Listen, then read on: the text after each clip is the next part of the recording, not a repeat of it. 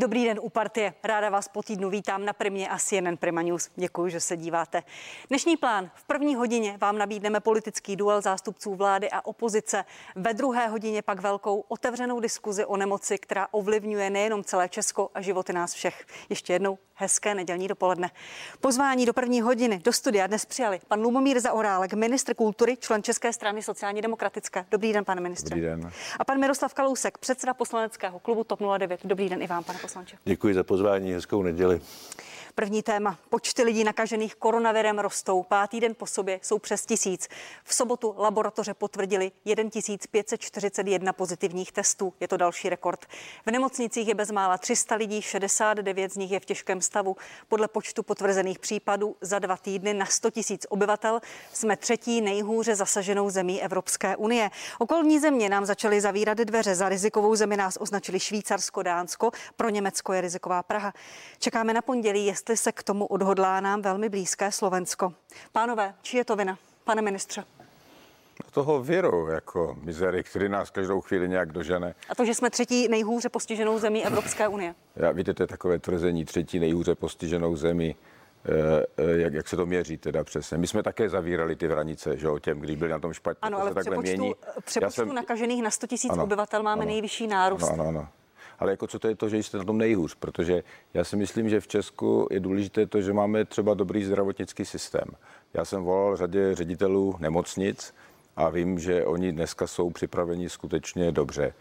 Vidím, jaká je situace v Praze, která je hodnocena že je na tom špatně a přitom se podívejte, kolik lidí je hospitalizovaných a rozhodně mají tam veliké rezervy a ta situace v nemocnicích podle mě je taková, že jsme schopni tu situaci zvládnout. A mnohokrát se všude psalo, protože to všichni sledujeme, že sice se vrací ta vlna, nicméně těch počet těch vážně nemocných je pětkrát menší, než byl tehdy v tom dubnu. To znamená, není to dobrá situace a myslím si, že hygiena v tomhle zaspala přes to léto. Víte, že byla učiněna rozhodnutí, to byla toho 19.8., kdy jsme se na Radě pro zdravotní rizika rozhodli, že budeme nosit roušky. Pan premiér to změnil, že jo, ve středu, já si to dobře pamatuju. Tady to nechci nějak rozebírat. A to přece není, promiňte, pane ministře, to přece není vina hygieny. Je tady vláda, ministerstvo zdravotnictví, které vydává nějaká opatření. No a tehdy jsme udělali chybu, teda ne my jako, ale prostě bylo to v průběhu týdne změněno způsobem, který mi také vadil. Dneska se mi to dobře říká, když už vím, jak se to vyvinulo. Víte, já pana premiéra trochu chápu, protože já sám jsem mluvil s těmi důchodci, kteří mi říkali, jak je ty roušky otravujou, že jo, a, že, a takže to bylo takové, že se vyšlo vstříc veřejnosti.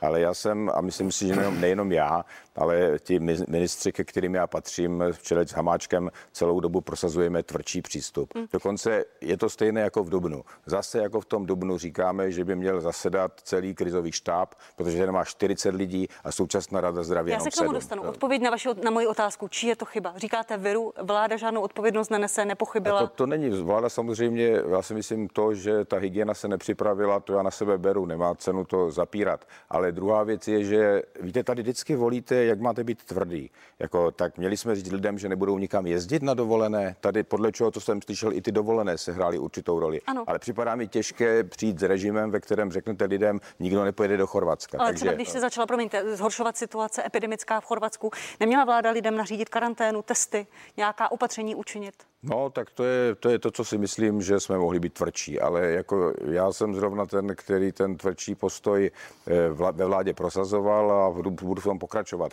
Já jsem pokládal takové ty protesty proti rouškám za, že to není na místě. Já sám znám ty důchodce, kteří si stěžují, je mi jich líto, ale připadá mi, že vláda tady musí být jednak rezolutnější a jednak si myslím, že musí držet svoje stanovisko. Takže i na vládě je teďka chyba, že nám to ujelo. No a musíme to vrátit zpátky. Pane poslanče, či je to chyba? Uh, Pane ministře, to přece, jenom, to přece není v těch jenom v plošných opatřeních a v rouškách.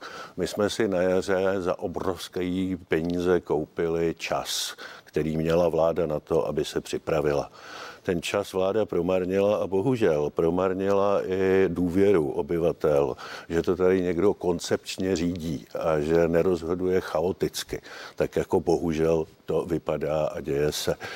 E, přece klíčem toho, aby nebyly, nebyla zaváděna plošná opatření, aby nemuseli jít celé objekty do karantény, byla právě chytrá karanténa.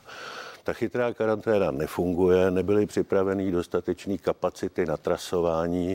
Nemůžete říct, že hygiena zaspala. Ten systém má nějaký top management, ten top management tvoří premiér, ministr zdravotnictví, hlavní hygienička, ano, ale hlavní odpovědnost nese vláda. Pan premiér říkal, že přebírá plnou politickou odpovědnost, tak se chci zeptat, jak to vypadá. Jak, se vy, jak to vypadá tak, že se řekne, že tu odpovědnost nese virus. Ne, tu odpovědnost nesete vy. Ale já teď nechci klást otázky, kdo za to nejvíc může. To nám teď nepomůže. My musíme opravdu začít ten systém řídit. Jinými slovy, tady musí zasedat krizový štáb, který musí již připravené scénáře, které měly být připravené pro různé modely vývoje epidemie, začít aplikovat. Obávám se, že ty scénáře připravené nejsou, protože vláda nedělala nic, tak se musí rychle připravit. Eh, tady musí být dostatečné kapacity pro trasování. To je alfa omega té chytré karantény, že během 24 hodin se ty rizikoví lidé vytrasují a odizolují se, aby nemuseli jít do karantény všichni. Ty kapacity tam nejsou a vláda je odpovědná za to, že tam nejsou dostatečné kapacity pro dostatečné trasování. Vláda je odpovědná za to, že nejsou dostatečné testovací kapacity. A tohle musí ten krizový štáb dát rychle dohromady. My vám s tím klidně pomůžeme, ale musíte začít pracovat, protože modlit se a čekat na zázrak nám nic nepomůže. Vláda totiž se chová populisticky, ustupuje tlaku toho či onoho, ale hlavně se chová reaktivně. To znamená, vy vždycky jenom na něco zareagujete, potom prchal řekne, že je to špatně, tak to pan premiér opraví. Takhle se to dělat nedá. To se musí řídit dopředu. Ten virus má před námi 14 dní předstih a my musíme na těch, těch 14 dní dopředu tvořit scénáře a tvořit opatření, kterými ho zastavíme. Pane, pane, pane ministře, ale jenom eh, jako podívejte. Eh, pane ministře, snaha... pojďte, pojďme postupovat. Ne, ale... se vláda ta... populisticky a reaktivně? Já si myslím, že v tom, jak jsme ty roušky, jak se zbalili toho potom 19. ty tři dny potom, tak to podle mě bylo ustoupení veřejnému mínění. V tom s tím souhlasím. A reaktivita, že vláda nemá žádný plán, žádnou koncepci a pouze reaguje na tu situaci? No, my jsme dávali za vzor Izrael, Víte, jak vypadá teďka situace v Izraeli, o kterém jsme tvrdili, jak perfektně. Mě zajímá, připravenou. jak vypadá situace tady. No a já vám říkám, že když to posuzujete, tak musíte vzít v potaz, že ta situace se zhoršuje také ve Francii, ve Španělsku, v Rakousku, ve Velké Británii. To znamená, to znamená, ta snaha předvídat a být před tím věrem je, jak, jak vidíme, není snadná. To není tak, že tady dneska někdo namaloval plán, kterým si je stoprocentně jistý. Už... Já s váma ale souhlasím v té věci, když jste řekl, že to trasování se připravit mělo. To byla úkol ten hygieny. Když jsem říkal, že ta hygiena prospala to léto, tak Ale jsem hygiena myslel spadá právě pod to. ministra zdravotnictví, který je, kte, přesně tak. Který ano, je nad ním. Je to úkol pro ministra zdravotnictví a dokonce proto jsem také proto, aby zasedal ten ústřední krizový štáb, jak jsem říkal, tam je 40 lidí. Tam jsou i ty složky jako policie a podobně, které jsou připraveny pomoci, když ta hygiena ty lidi nemá. Proto jsme chtěli, aby to zasedalo v tomto větším rozsahu a říkáme to podobně, jako jsme to říkali v Dubnu, že tady tento velký štáb měl zasedat proto, aby byl schopen dodávat lidi, jak když se ta... ukazuje, že hygiena Pane na to lidi nemá. chcete přesvědčit premiéra Babiše, protože ten odmítá aktivaci krizového štábu. V pátek řekl, že nechce ani pomoc policie při trasování, že to odmítá. Policie podle něj má hlídat dodržování nošení no, roušek. V dobru jsme se taky takto přeli, nakonec jsme to prosadili, takže my můžeme dělat pouze to, co děláme. Jako tvrdíme, že je třeba rozšířit počet těch, kteří se na tom podílejí a zajistit to, abychom měli o té situaci přehled. A nebo si říct, že budeme jinou cestou. Tady jsou také odborníci, kteří tvrdí, že by se měli, že by se měli testovat pouze příznakový, protože není prokázáno, že bezpříznakový se. To znamená, budete tady mít odborníky, s těmi to taky není jednoduché, protože u těch člověk zjistuje také, že každý má jiný názor, ale je třeba v tomhle udělat jasno. Souhlasím s panem Kalouskem v tom, že ten plán v této situaci, kde se situace zhoršila, mít musíme. Jenže mezi tím běží čas, pane ministře. Vy budete pana premiéra přesvědčovat a on poběží čas a dneska je to 15 a zítra to budou 3000 a vy nezlobte se, vy musíte začít něco dělat. To, je, to není teď kritika, to je výzva, tady jde skutečně o celou zemi. jestliže eh, se ani nezveřejňují, já se obávám, že ani vy jako člen vlády nemáte ta klíčová data, jako je reprodukční číslo, jako je denní počet infikovaných a s ním související počet vytrasovaných. To jsou reporty, které má premiér každý den ráno na stole. reprodukční číslo v pátek, pan profesor Dušek říkal, že 1,3, to číslo je veřejné. Jo, ale v pátek.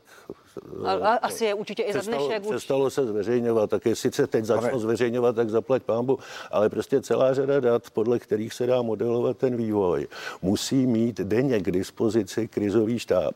A ten krizový štáb musí na ta data reagovat. A já si dokonce myslím, že ta data by měla mít i veřejnost. Tady opravdu, jako vy budete pana premiéra přesvědčovat a až bude mít dobrou náladu, tak on vám vyhoví. Pro boha, je vás tam 15. Přece, přece nemůže nemůžete se nechat eh, poručníkovat a nechat řídit tuhle zemi jedním bláznivým chlapem, který rozhoduje podle toho. Myslíte koho, pane poslanče? Pana premiéra. Promiňte, jedním, jedním bláznivým chlapem, který rozhoduje podle toho, jak mu řekne Mára Prchal, anebo jeho kartářka či astroložka. Pro boha začněte ten systém řídit. Ne. On řízený není. Já, já, já, já, já bych trošku bál toho, kdybychom tady začali takto strašit lidi a tvrdit, že vláda vlastně se řídí úplně nevyspytatelně. To prostě pravda není. No, jako, no to tak vypadá. Já, já jsem tady sám řekl, že mi vadilo to rozhodnutí po tom 19.8., to byl pondělí, potom to střed, kdy se to změnilo. Ale já musím říci, já jsem svědek, který v té vládě seděl, že do té doby premiér celý ten vývoj řídil poměrně jednoznačně a jasně. Tohle byla podle mě chyba a já jsem řekl tady, že rozumím tomu, proč ustoupil. Já jsem mluvil s těmi důchodci, kteří mi říkali, že ty roušky ničí a prostě vznikl pocit, že situace je klidnější, že ji máme pod kontrolou a udělalo se rozhodnutí, které se potom zpět. Ale prostě ne, ne, nevytvářejme dojem, že tady je situace, ve které vláda je bez kontroly. To tak prostě není. Pane ministře, ta debata není jednoduchá. Ministře. Není jednoduchá také právě proto, že ty názory odborníků se liší. A tady se udělala věc, která i mně zpětně připadá, že byla chyba a my jsme měli trvat na tom. Ale rozumíte, jako tak co máme začít stávkovat? Jako my říkáme no, svůj my, názor, jako jsme ho říkali v Dubnu a nakonec jsme my ho prosadili. Ale, my ale mluvíme každý o něčem jiném. Vy mluvíte o plošných opatření, kdy mají být zavedena, jak mají být zavedena. Tam prostě chápu, že je to vždycky nějaký kompromis mnoha vlivů, ale já mluvím o systému chytré karantény, který měl být připraven a který má fungovat a který nefunguje. A to je, ta zástav, je ten zásadní problém toho nárůstu nakažených. To je ten zásadní problém, proč jsme osmkrát horší než v Německu. Je mi jedno, jak se na tom Izrael. Německo je náš soused, my jsme na tom osmkrát hůř než v Německu, protože tam systém chytré karantény funguje, u nás nefunguje a za to nese plnou odpovědnost vláda. Na to, abychom se navzájem pranířovali, je času dost. Ale teď pojďme udělat všechno pro to, aby to začalo fungovat co nejrychleji, protože na to už čas není. A teď vám pojďme, říkám, pane, že chceme, pane ministře, aby, pojďme aby to fungoval ústřední krizový štáb. Co proto chcete dělat, pane ministře? Máte pět kde, ministrů ve vládě. I zástup, kde, kde dokonce jsme říkali, že mají být zástupci opozice, abychom se tady nedohadovali, kdo má čísla a kdo ne jako tohle není věc. Ale už má zasedat ale, týden, proč nezasedá? Pánové, no, pane ministře, co sociální demokracie udělá pro to, aby zasedal krizový štáb, když říkáte, že je to dobrý nápad? Ale my tuhle debatu vedeme, teď to říkal Honza Hamáček včera, jako vlastně zvedáme to neustále, říkáme, pojďme to rozšířit. Čím vy si vysvětlujete, to... že, že pan ministr, ten eh, pan premiér ten štáb aktivovat nechce, nechce pomoct policistů při trasování, ačkoliv hygiena nestíhá, to trasování nefunguje, jak má. Čím no, si budeme... to vysvětlujete? Budeme pokračovat tady v tomhle výměně názorů pravděpodobně v pondělí na vládě, jako a budeme prostě říkat, že takhle nám připadá, že nejsou vytvořeny podmínky pro to, aby se třeba udělalo to rychlé trasování, o které mluví pan poslanec Kalousek. Jako ano, budeme pokračovat v tom, co jsme dělali v Dubnu, až jsme ho prosadili. Čím si vysvětlujete ten postoj pana premiéra? Já tady o tom nechci spekulovat. On říká, že nese odpovědnost za to rozhodování mezi ekonomikou a zdravím. Chápu, že premiér v tomhle má jakousi výsadní odpovědnost, takže je důležité, když má někdo v rukách ten rozhodovací, eh, tu rozhodovací moc. Na druhé straně teď se ukazuje, vzhledem k tomu, jaká jsou čísla, že ten systém dobře nefunguje. Proto ho chceme tak změnit. Po něm, prosím, pane ministře, pro boha chtějte, když říká, že nese plnou odpovědnost, aby to také tu odpovědnost vyvodil. On říká, že nese plnou odpovědnost, žádnou nevyvíjí. Jak ho dlouho ještě chcete přesvědčovat? Týden, 14 dní, až se dobře vyspí prosím, to takhle nemůže fungovat vláda. To nejde. Vláda musí ale... fungovat tak, že řídí zemi. Tak, pánové, já myslím, že ty jako, názory jsme si řekli na toto bychom téma. si říci, že ta vláda do této chvíle vlastně stále učinila, učinila celou řadu rozhodnutí, které byly správné. Dokonce ta klíčová rozhodnutí byla správná. Jako uvědomte si, že i dnes platí, že ten počet hospitalizovaných, těžce nemocných je popravdu stále v této zemi nízký. ta situace roste. Ta situace, no prosím. Raketově roste. Ale to nemáte pravdu, je tady 69 lidí těžce. Podívejte se, jak vypadá situace v Praze, která je těžce. Nem... Tady kolik, kolik je tady hospitalizovaných, kolik je tady těžce. Nestrašte lidi. Ze jako, dne na den ro, lidí hospitalizovaných rostou v násobcích. Já vám teď ty přísná čísla neřeknu, ale každý se na to může podívat. Podíváme-li se na no, situace. Já vám přesné číslo řeknu, jich pětkrát méně, než jich bylo v, v Dubnu těch. Podívám, podíváme-li. Pod... Já souhlasím toto je, s tím, že toto je graf, toto je graf hospitalizovaných lidí, není to raketový to, nárůst. Pánové, vyvolávat paniku a vytvářet dojem, že vláda není schopná. Podíváme-li se na situaci před týdnem a, a dnes, tak je to prostě raketový nárůst. A e, já nevyvolávám paniku. Říkáte, vyvoláváte paniku, že vláda není schopná jednat. No není schopná jednat, jestli nejste schopný přesvědčit premiéra, aby to začala řídit. A to není a, pravda, jako ten tak, problém pánové, je v tom, že nám roste počet nakažených, což čekáte, roste ještě pěti dalším zemím, jako a musíme to řešit a budeme to řešit. Čekáte, že zítra nás zavře Slovensko, pane ministře, jaké to bude mít dopady? Je to možné, já nemohu mluvit o Slovensko, ale je. Očekáváte to? Ano, je pravda, že to očekávám. Ten dopad nebude dobrý, je to naše zpřátelená země, sousedská země, jsou tam velké rodinné vazby. To už... Nenaruší to eh, ty vazby sousedské? No, už jsme tomu čelili, to není poprvé, co tu situaci máme za toho půl roku. Jako to, že jsme vlastně se nedokáželi dohodnout se sousedy, s Poláky, že nám zavřeli hranice, to všechno už tady bylo. Jako stejně tak, jako my jsme také zavírali hranice. Je to historie, která se neustále opakuje. Ten virus prostě nás každou chvíli doběhne, je to tak. A my musíme být schopni na to zareagovat. Ke Slovensku. Pane ministře, na jaře nebyl připraven nikdo a bylo jasné, že se musí dát tvrdá plošná opatření. My jsme většinu opatření vlády podporovali. Dnes už ty vlády připraveny být měly. Vlády našich sousedů připraveny zjevně byly daleko lépe. Máte pravdu, Rakousko naši... roste a není jasné, mi do řeči, prosím. Děkuji. Není to tak. Vlády našich sousedů byly připraveny daleko lépe, takže se nemůžeme divit, že vlády, kde nesedí taková nemehla ve vládě jako u nás, nám zavřou hranice. Eh, je to, je to těžké, bude to složité, ale my se jim divit nemůžeme, protože oni chrání zdraví své veřejnosti, zatímco naše vláda evidentně v tom chce ochraně zdraví české společnosti selhává. Pane Kolsko, to je prostě fakt. Ho, ho vůči... myslíte slovem nemehla? Já. Nemehla myslím lidé, kteří ve vládě odpovídají za to, že nefunguje chytrá karanténa, což je především supermanagement té chytré karantény, což je premiér a minister zdravotnictví.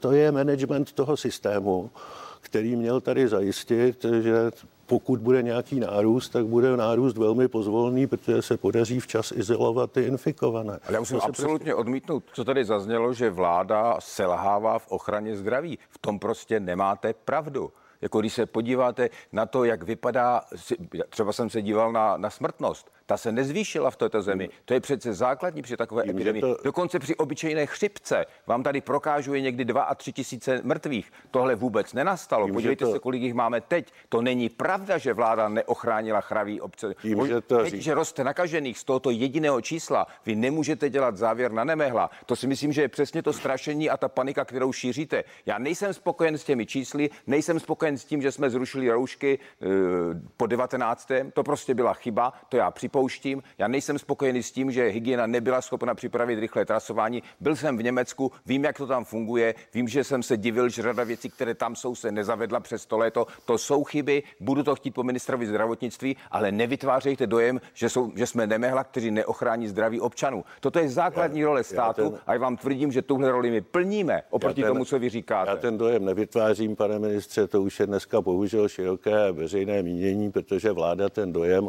svým neřízením řízením toho systému prostě vyvolává. To tak je. Tak. Nicméně... Eh, nemáte znovu, čísla, nemáte pojďme, čísla, kterými byste doložili, Promiňte, že nechráníme zdraví občanů. Promiňte, pojďme, se, ne, ne, ne, ne. Pojďme se, domluvit, pojďme se domluvit na jedné věci. Kdo za co mohl, a budeme mít dost času říkat si za čas. Začněte prosím od zítřka pracovat. Aktivujte krizový štáb, posilte trasovací kapacity a začněte se chovat jako vláda. To je ale to úplný nesmysl. Není. Rozumíte, vyzývat nás, abychom začali pracovat, to mně připadá jako drzost. Já vám něco povím, pane poslanče. Mě v této chvíli, já mám v karanténě celý sekretariát. Jako já pracuji neustále, soboty, neděle. Mohu vám říct si další ministry, kteří pracují. Jako mně připadá nefér říct takovou větu brutální, začněte pracovat. Tahle vláda pracovala celé léto způsobem naprosto na, nestandardním. Jako a to bez ohledu a na to. Výsledkem je, že jsme na tom osmkrát hůř než Německo. Tak začněte pracovat efektivně. Ono jenom o těch počtu hodin denně to není. Ono je to o tom, že se musí udělat ty kroky, které se udělat musí. Ale dneska to máte tak, že máte jeden stát v jedné chvíli Pane. premiantem a do, do čtyř týdnů ho máte dole. Takhle to prostě funguje v celém světě. Tak si prostě, tak prostě nedělejte teďka. Já vám navrhuji něco jiného. Já navrhuji a budeme to prosazovat vytvoření štábu, přestat toto, aby opozice takto zbytečně strašila lidi a sednout si na to společně, abyste viděli já čísla. Tak, pane to ministře, je to, co já navrhuju. Dost tuto chvíli, prosím, navrhuju, abychom tu diskuzi někam posunuli a pro diváky trošičku i zpřehlednili. Pane ministře, Roman Primula v pátek řekl, že pokud ta čísla porostou a oni porostou, tak jednoznačně doporučí omezení osob na jednom místě. To už není ekonomicky neutrální, dopadlo by to na sport a celou kulturní oblast. Máte z toho obavy? Stane se to? Samozřejmě, protože bylo by to smrtící ten, pro kulturu. Ten, ten, ten důvod, proč jsem právě prosazoval ten tvrdší přístup, proč jsem prosazoval 19. roušku, protože jsem byl také na té radě zdraví pozvaný, tak ten důvod byl právě ten, že jsem chtěl ochránit kulturu, protože v té kultuře to ku podivu poměrně funguje. Jako dneska víme, potvrzují nám to ředitelé divadel, stejně jako teďka řekla Pani hlavní hygienička, že vlastně když ti lidi sedí s těma rouškama v těch divadlech a koncertních sálech, tak víceméně to vypadá, že k přenosu nedochází. Je tam Ona říká, to... že nemají žádné klastry, že nemají žádná rizika ano, nákazy, ale, ale teď by se ale, omezil ale, ten počet lidí na jednom místě. Říkají, mi to říkají ředitele divadel a podobně, že to dokonce je zájem a funguje to. Dokonce i ty soubory v Brně, v Ostravě, v Plzni jsou poměrně nenakažené, tak jsem byl spokojen, že tohle, ty, ty podmínky, které jsme dohodli vlastně v té oblasti, tak jsou funkční. Takže proto jsem říkal, buďme razantní, buďme tvrdí, aby ty hygienické podmínky, aby se to prostě nepokazilo. Stejně tak jako knihy. Ukazuje se, že kupování knih, půjčování knih je poměrně bezpečné. To mi zase říkali na Akademii věd, kde mi vysvětlili, že to, jak se ten virus přenáší, tak při tom předávání knih a podobně se, se nepřenáší z důvodu, které nechci rozebírat. To znamená, ukázalo se, že v té oblasti kultury lze určité oblasti poměrně držet jako a že to nemá velká rizika. Proto stojím o to, abychom vytvořili systém, ve kterém ta kultura může existovat. Jaký dopad by mělo na kulturu, pokud by se omezil ještě více počet lidí na v uzavřeném prostoru a dopadlo by to na kulturní obce? No, to, to raději nebudeme hmm. přemýšlet, protože to, co jsme vytvořili, ty segmenty, že jo, do těch 500 plus ta možnost, když se oddělí, tak to ještě zvýšit, to je přesně to, co umožnilo těm divadlům fungovat, i třeba těm větším. Jako to znamená, tohle vytvořilo celou řadu produkcí, které se mohou dělat. A všichni na to poměrně dneska to vím, úzkostlivě se dívají, aby ta situace se nezměnila. Protože my jsme opravdu vytvořili mantinely, ve kterých kultura může jakž tak slušně fungovat. Dokonce je to o něco odvážnější než třeba v tom Německu, o kterém se tady mluvá, ale vypadá to, že to je poměrně bezpečné. Já vám dám hned, pane Kalusku, prostor. Já poprosím režii o živé spojení s panem Pavlem Šporclem, s houslistou, hudebníkem. Dobrý den do Říčan, pane Šporcle. Dobrý den, zdravím. Eh, Děkuji, že jste tady s námi. Podle eh, aktuálních dat členů České hudební obce eh, přišel sektor živé hudby, nebo respektive běží na 15 až 20% Jaká je vaše zkušenost z těchto měsíců? O kolik práce jste přišel, o kolik koncertů, jak, jestli to můžete nějakým způsobem vyčíslit? já jsem na tom poměrně podobně. Eh, myslím, že mám nějaký 25 až 30 eh, těch koncertních výstupů a koncerty Těch bylo mnoho zrušeno samozřejmě nejenom u nás, ale také v zahraničí. Já jsem měl hrát ve Spojených státech, v Anglii, v Peru, ve Španělsku, v Itálii. Spousta těch koncertů, které byly zrušeny na jaře, se přesunulo na podzim, ale bohužel ta situace je v současné době tak nepřehledná, že už teď se začínají ty podzimní koncerty zase přesouvat eh, na jaro, takže eh, je to opravdu velmi složité pro všechny, jak pro mě, tak pro organizátory, samozřejmě i pro eh, posluchače, kteří na koncerty chtějí chodit a nikdo neví, co bude. Co očekáváte od vlády? Jakou formu pomoci? Je tady program COVID Kultura. Co očekáváte v této oblasti? A také se mluví o tom, že eh, hudebníci a umělci očekávají prodloužení té 25, té pomoci finanční. Určitě o tom se mluví a bylo by to eh, velmi dobře podpořit kulturu tímto způsobem a mé, mé kolegy v eh, OSVČ, protože my jsme velice specifická branže. Já na housle cvičím od svých pěti let a jsem tedy velmi jaksi úzce profilovaný a já těžko můžu jít eh, dělat zedníka, nejenom proto, že bych si udělal něco s rukama, ale především, kdybych tam byl půl roku, tak za půl roku už na ty housle, na ten svůj krásný nástroj nezahraju. My se snažíme předávat radost lidem a chceme k tomu mít samozřejmě podmínky. Co já za sebe považuji za velmi důležité, je nějaký eh, jízdní řád, nějaké podmínky, za kterých nás ještě nechají ať už vláda nebo epidemiologové eh, pracovat. Mluvili jste o eh, snižování limitu lidí na jednom místě, to je samozřejmě velmi důležité a my, my už se několik měsíců snažíme přinutit příslušné lidi, aby nám ten jízdní nějaký řád dali, protože já jsem teď odehrál dva krásné koncerty v Chebu a Mariánských lázních. Bylo vyprodáno 400 lidí v rouškách, nádherné dva koncerty, ale my jsme se každý den báli, že otevřeme noviny nebo internet a dozvíme se, že byl koncert zrušen, protože se lidé nesmí schromažďovat. Já jsem velmi rád, že paní Rážová říkala, že divadla koncertní síně jsou bezpečné a já doufám, že to tak e, zůstane. Ale opravdu, kdybychom věděli, že když bude 2000 nakažených, že se sníží limit na, nějaký, na nějaký počet, nebo že od 3000 už se e, třeba ty koncerty nebo divadelní představení zruší, tak e, bychom byli na to připraveni. A to samozřejmě nejenom fyzicky, já, moje největší investice je na ty koncerty se připravit, ale také psychicky. Ono to není jednoduché doma cvičit a nevědět, co bude zítra, pozítří, příští týden, eh, potažmo za měsíc. Ta situace je opravdu velmi nepřehledná a chaotická pro nás. Pane Športle, děkuji vám za to, že jste byl ve vysílání nedělní partie. Nechám odpovědět pana ministra a vás zdravím do Říčan. Děkuji ještě jednou. S radostí. Pane ministře, vy jste slíbil hudebníkům, že do 14 dnů, říkal jste to 21.6., eh, uděláte něco s tou 25, protože oni zůstali prakticky bez pomoci. Někteří cvičí na housle, jak říkal pan Šporcl, v tom je ta jejich největší investice a jsou bez práce, mají 15% zakázek v té práce. Proč no, se to nedalo splnit, ten slib? Tak ta 25, to máte pravdu, jak jsem původně o ní mluvil, tak s tou jsem prostě neuspěl. Já nerozhoduju sám, rozhoduje vláda. S ministerstvem financí jsme se nedohodli na tom, že ji znovu použijeme. Ty hlavní argumenty proti tomu bylo, že nejsme schopni v této situaci přesně vyčlenit tu skupinu a že řada z nich jako kdyby práci má, protože určitý provoz se obnovuje. Nicméně vzhledem k tomu, jak se i teď situace vyvíjí, je podle mě na bílé dni, že je tady celá řada muzikantů, jejich činnost je zablokovaná a bude. Já bych jenom rád řekl, ono by, aby, aby teda nevznikl zkreslený dojem. My těmi opatřeními a těmi penězi, které jsem dostal navíc, tak my dneska pokrýváme veliké množství orchestrů, divadel, hudebníků v celé zemi. To znamená, to tady jenom prostě zůstává skupina těch, kteří se líč, právě ži, živí tím, že mají od jednoho, od jednoho koncertu k druhému, pracují samostatně. Asi 130 tisíc lidí. No ne, ne, ne, ne, ne, to se týká jenom tak dvou, tři tisíc, jako o které se jedná a které nám propadly Protože říkám, tu velkou masu hudebníků, když si vezmete, které jsou v divadlech, orchestry regionální, těm jsme pomáhali, jako tam jsme zajistili honoráře, zajistili jsme mzdy, ale zůstává skupina těch OSVČ, těch samostatně výdělečně činných, která tím pokryta nebyla. To byl ten slib, ten, který jsem Budete za něj znovu bojovat za ten máme, slib? protože máme 900 milionů právě v tom programu COVID Kultura a tam teďka máme sice, z toho se prvních asi 100 milionů se žádá, ale podle mě to vypadá, že tam ty peníze zůstávají. Protože a já je špatně nastavený program? Z těch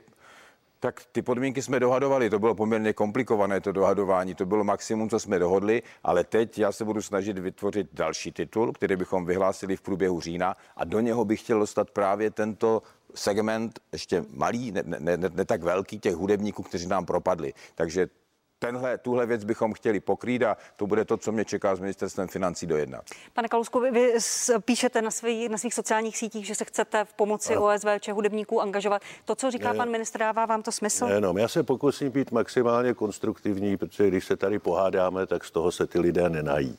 A ta situace je opravdu velmi vážná. Já bych ji rozdělil na dvě části. To, to, co, to co bylo, ten problém, který prostě měli od jara do konce srpna a to riziko, které nás čeká. Eh, to, co bylo, eh, pane ministře, oba dva víme, že v tom zákoně o kompenzačním bonusu je možnost pro vládu aktivovat ještě třetí časové období, které je od 9. června do konce srpna. Od 9. června se OSVČ v, v jiných službách než v kultuře mohli začít vydělávat.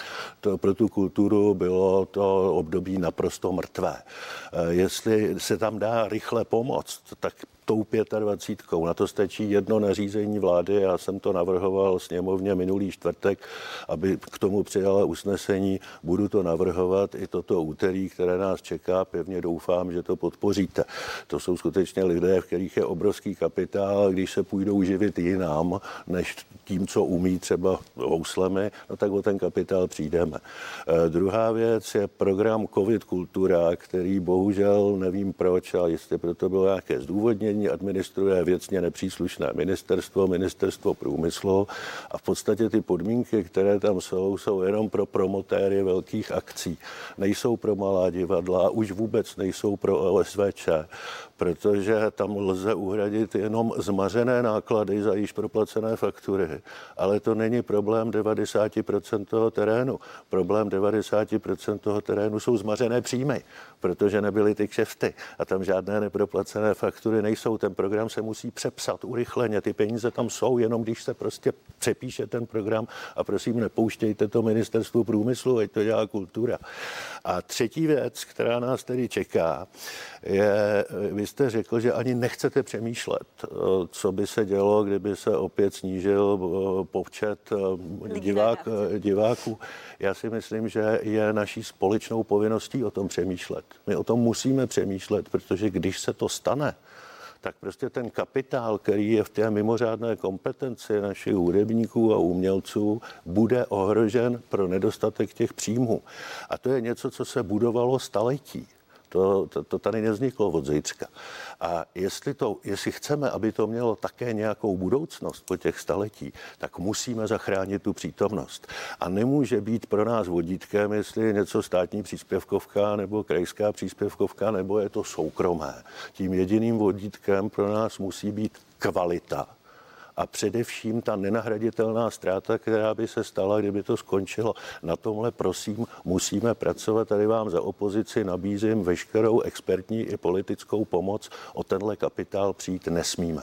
Tak, já, pane ministře, já za tu nabídku, pomoc? tu nabídku pomoci musím říct, že oceňuji, protože já jsem rád, když ve sněmovně máte spojence, to je důležité a tady určitě už myslím. Tak já bych čekala, že budete mít v hnutí ANO, se kterým vládnete. Prosím. Nemáte ty spojence v hnutí ANO, se kterým vládnete? Vy potřebujete spojence všude ve sněmovně, nejenom v koalici. Jako tohle je přece věc, která je společná, to není jenom věc koaliční vlády. Proto říkám, že třeba bychom se o tom bavili spolu všichni a e, já jsem pro tu konstruktivní debatu, ale jednu věc přece jenom musím říci, jako nevytvářejme dojem, že teď tím, co vláda udělala, že se nějakým způsobem devastuje oblast hudby. Podívejte se, jenom jeden, jedno číslo vám řeknu. V době, kdy byla minulá krize, a to jste, pane poslanče, byl ve vládě, tak na živé umění šlo 300 milionů, dneska tam dáváme 1,6 miliardy. To znamená, to je jenom, jenom abych udělal představu, co jsme udělali třeba právě pro tu, v tom je i 600 milionů pro oblast hudby. To znamená, to není tak, že my jsme to nechali plavat. To není tak, že dnes hrozí, že česká hudba bude zničena.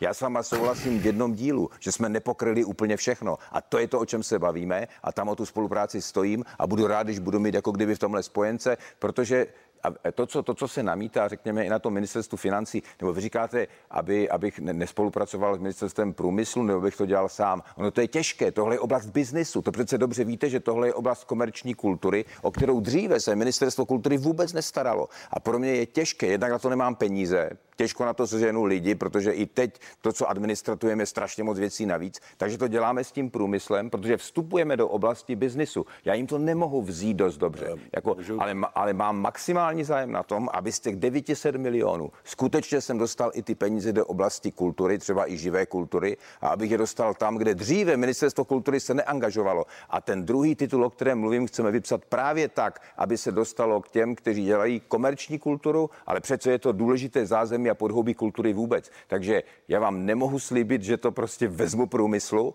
ale budu dělat všechno pro to, aby se tyto peníze, abychom je, my na tom dneska spolupracujeme, ale chtěli bychom zlepšit ty podmínky. Eh, já, vám, já jsem vám rozhodně nechtěl říct, taky bych to nikdy neřekl, že jste v té oblasti neudělal nic. Vy jste velmi slušně pokryli o to problematiku příspěvkových organizací, ať už eh, států, krajů nebo, nebo dokonce i obcí. Tam se udělalo spousta práce, ale opravdu tady propadlo to, čemu vy říkáte biznis. Já tomu říkám služby. A já si myslím, že tu kultuře to patří, protože i zdravotnictví mají sou, samá soukromé služby, školství má soukromé služby. Ano. A také to administrují věcně příslušná ministerstva. Jestli potřebujete technickou pomoc od ministerstva průmyslu, tak ať vám ji poskytne. Ale ty podmínky, ta specifika té kulturní scény, ty prosím, pane ministře, nesmíte, nesmíte pustit z ruky. Ale my je pak dohadujeme s financema, to víte dobře. To se, pane dělá, ministře, to se pane ministře, byl, byla chyba, že ten uh, dotační titul COVID kultura je postaven tak, že je postaven na Já principu první... marně vynaložených nákladů, jak říkal pan Kalousek, protože to přece umělec, který cvičí jako pan Šporcel nemá, on má ty smlouvy na zrušené koncerty a nikoli faktory za tu svoji práci. Princip, který vláda přijala, je, že my nekompenzujeme zisky nikomu. Jo, to znamená, že vlastně ten princip je, že my pouze pokrýváme a snažíme se pomoci s tím, že pokrýváme část těch zmarněných nákladů. Takže to já nezměním, tohle je logika, se kterou vláda postupuje. Ale já si myslím, že i v rámci této logiky lze pomoci některým, na kteří na to do této chvíli nedošáhli z různých důvodů. Třeba proto, že se ukázalo, že mají problém dokládat. To nebyli na takovou situaci připraveni. V Německu to mají lehčí. Tam mají asociaci umělců, a to znamená, a dávají to paušálně. A já si myslím, že k určitému formu paušálu budu muset přesvědčit finance i tady. To je to, že to je jediná cesta, kterou vidím. Jaké, jaké číslo by měl být ten paušál, pane Může být třeba 40 tisíc, to je můj odhad tady. Pane, Dává vám to smysl, pane Kausku? Eh, jenom částečně. Eh, jednak znovu, prostě, když se o tom mluví jako o biznisu, já bych o tom mluvil jako o živení se poskytováním kulturní službou. A tady je celá řada subjektů, nejsou to jenom ty OSVČ, ale ty OSVČ jsou, jsou eh, typické. Ty nemají žádné zmařené náklady. Ty se prostě, ty prostě pracují tak, že 5-6 hodin denně tvrdě cvičí, aby si zachovali svoji virtuální virtuózní kompetenci a zaplaceni jsou za odehrané představení, ať už jsou to herci nebo hudebníci. Když ta představení nejsou, protože je krize, tak oni nemají žádné zmařené náklady, ale nemají ty příjmy. Tak ty příjmy musí hledat někde jinde, třeba v Lidlu za kasou nebo na stavbě, ale pak nemůžou 5 až 6 hodin denně cvičit a přijdou o tu kompetenci. A tam je ten kapitál, který, pane ministře, prosím vás, musíme zachránit, protože ten, jestli ztratíme, tak se neobnoví obnoví. Ale, ale počkejte, ale počkejte, ale tam je jedna věc přece, teď musíte uznat, že když vám se tam teďka nahrne z, těchto, z tohoto typu žadatelů jich třeba 50-100 tisíc, tak my máme, musíme nějakým způsobem poznat, komu to vyplatit, komu ne. Někteří jsou prostě, že si takhle někde přihrávají, že mají jiné zaměstnání a podobně. To znamená, vyčlenit ty, o kterých vy říkáte, že patří k té pokladnici, kteří jsou ti hudebníci, kteří potřebují, těch, těch je omezené množství. A to ministerstvo v minulosti nikdy se nezabývalo tím, jsem, jak toto. To já, jsem, to já jsem doufal, že za půl roku už má to ministerstvo ministerstvo zmapované. No a to nemá zmapované, protože v Německu to je tak, že mají seznam, že mají seznam, který vytvářejí léta. Mají na to vytvořenou asociaci a my máme ministerstvo, které je administrativně naprosto podvyživené. Víte, dneska je situace taková, že to ministerstvo, jak víte, se zabývalo spíš informačními technologiemi než kulturou. Já tam nemám lidi, jako to znamená, dokonce je převádím odinut z příspěvkových organizací, abych tady tyto nové ty administroval. Já, ne, nezlobte se, pane kolego, ale jako to, že to ministerstvo je v takovém stavu, jakém jsem ho našel, je důsledek taky toho, jak se tady podceňovala kultura, jak je dneska nevybavena na to, aby tu krizi zvládla a jak horečně hledáme lidi, abychom dokázali tyto nové tituly administrovat. Takže, jsme se, a... takže, jsme, takže je to tady zase zpátky. Víte, pane ministře, já vám teď nechci vyčítat, co se povedlo nebo nepovedlo. Prosím vás, ne, máte snad jiné argumenty než hejty toho, jak to tady bylo před deseti lety, často nepravdivé. Pojďme hledat tu cestu, jak o tenhle kapitál tahle To nejsou hejty ty. To je prostě konstatování toho, že ta kultura tady byla podceňovaná díky že, heslům, že ekonomika se, je přední. Mám, jako se díky váma, tomu... mám se s váma začít hádat, že to, jak jste napsali COVID kultura, je prostě provostudu. Ne, neříkám to. Říkám, pojďme přepsat COVID kultura tak, aby fungoval. Pro boha, pojďme se bavit o, to, co, o tom, co bude. Přece ty lidi nemůžeme nechat bez příjmů, nebo o ně přijdeme. Když o ně přijdeme, tak sice budeme jíst a, a spát a nic nic strašného se nestane, ale přijdeme o kulturní kapitál. Já vím, ale já vám říkám, že teď mi říkáte, pojďte to přepsat a s kým, když se tady do úředníku kopalo a když to ministerstvo je takhle podvyživené z hlediska toho základního administratování. A to je prostě také nějaký stav, za který neseme nějakou tak, společnou tak odpovědnost. Tak snad se vám za ten půl rok už něco podařilo, když tam pracujete od rána do večera. Já pevně doufám, že ano. Vy dobře tím, víte, že tabulky nezměním za půl roku. A s tím zbytkem my vám hrozně rádi pomůžeme, ale ty lidé budou potřebovat jíst a budou potřebovat příjmy a my to řešení najít musíme. Tak pánové, rád, pánové, děkuji k tomu tématu. Pojďme ještě na jedno. Je to výrok, který souvisí s kulturou, ale s kulturou politiky. Pavel Novotný, eh, starosta za ODS, tento týden prohlásil na Info.cz v podcastu v zájmu České republiky je, aby Babiš prostě zmizel, umřel a aby Zeman taky umřel a odešel do věčných lovišť. Konec citace. Pánové, já využiju toho, že jste ve vrcholové politice už dlouho. Pane Zaurálku, vy jste ve sněmovně tuším od roku 96, pane Kalouskovi od roku 98. Co na ta slova říkáte? TOP 09 má z ODS nějaké společné kandidátky teď do těch voleb. Uvažujete o společném projektu do sněmovních voleb? Víte, já nechci moc moralizovat, protože se mi občas také stane, že v diskuzním zápalu řeknu nějaký ostrý výrok, který, kterého potom lituji, ale tohle se prostě nedá nijak omlouvat. Já si myslím, že smrt a zdraví politického soupeře jsou témata, která jsou tabů, s kterými se nesmí argumentovat a prostě je to výrok, který se dá jenom odsoudit, nic jiného. Pokud vím, tak se za něj Pavel Novotný omluvil. Pane Zaurálku. Nezlobte se na mě, pane kolego, ale to je žalostné, to, co jste řekl. Jako uvědomte si, že ta stejná strana nedávno její představitel řekl, že se má podříznout eh, jako podsvinče jako prezident. A dokonce máme soudy, které říkají, že musí tihle politici snést větší míru kritiky. Jako když přece ve Spojených státech máte dodatek ústavy, ve kterém se říká, že to není svoboda slova, to je vyzývání k násilí. Tohle je daleko vážnější, než vy jste řekl. Mně připadá tahle lehkost, se kterou se tady akceptuje to, že někdo někomu přeje smrt jako ohromující. To není jako- lehkost, jako... pane ministře. Já jsem řekl, že to odsuzuji a že to téma by mělo být tabuizované, že se to nedá hájit. Pokud vím, ten pán, který napsal nebo podřezává hlasování, tak byl okamžitě z té strany vyloučen. Pavel Novotný, já ho nechci hájit, prostě Ten já s tím, vyloučen nebyl, já, že jo? Ten já s tím, vypadá, že zůstane. Já s tím, já s tím, ale já nejsem z ODS, já ten výrok odsuzuji a konstatuji, že on se za ten výrok omluvil. To je všechno, co s tím mohu dělat. Je to výrok, který nikomu neradím, protože smrt a zdraví je tabuizované. Já jsem velmi ostrý ve svých výrocích, vy konec konců také. Pokud si pamatuju za celá ta léta, tohle jsme nikdy nepoužili a bohdá nepoužijeme. Tohle, Jakou byste reakci čekal? Jednak od Miroslava Kalouska nebo od předsedy ODS? No, od pana Kalouska ne, protože to opravdu není o strana, to říká, to říká správně, tohle je především zodpovědnost ODS ODS a mně připadá, že to, co dělá ODS, je naprosto nedostatečné. Jako, co pak si neuvědomujeme, chápete, co se děje v Americe? Jako tam dneska skutečně ti lidi se střílí. Jako tahle tolerance k tomu, že si budeme tolerovat to, že se lidi, že, že si budeme vyhrožovat zabitím, jako to překročení určité zásadní hranice a, a omluvy, které já tady slyším, které mi připadají, jako kdyby v Německu říkal někdo, když se někdo posílá za rasové ty do plynu, tak aby řekl, no víte, já jsem sice k ním taky kritický, ale do plynu bych je neposílal. To je asi na takové já, úrovni. Pane... Takhle si s tím hrajeme. Jako, to znamená, jako, přece to je to, co vytváří rozvrat v té společnosti. To, že budeme akceptovat výhrušky smrtí. A jak můžete vyloučit, že zítra nějaký důchodce, jako byl ten, co dával ty klády na to, hmm. jako aby, aby vytvořil dojem, že to... Mám odpovědět.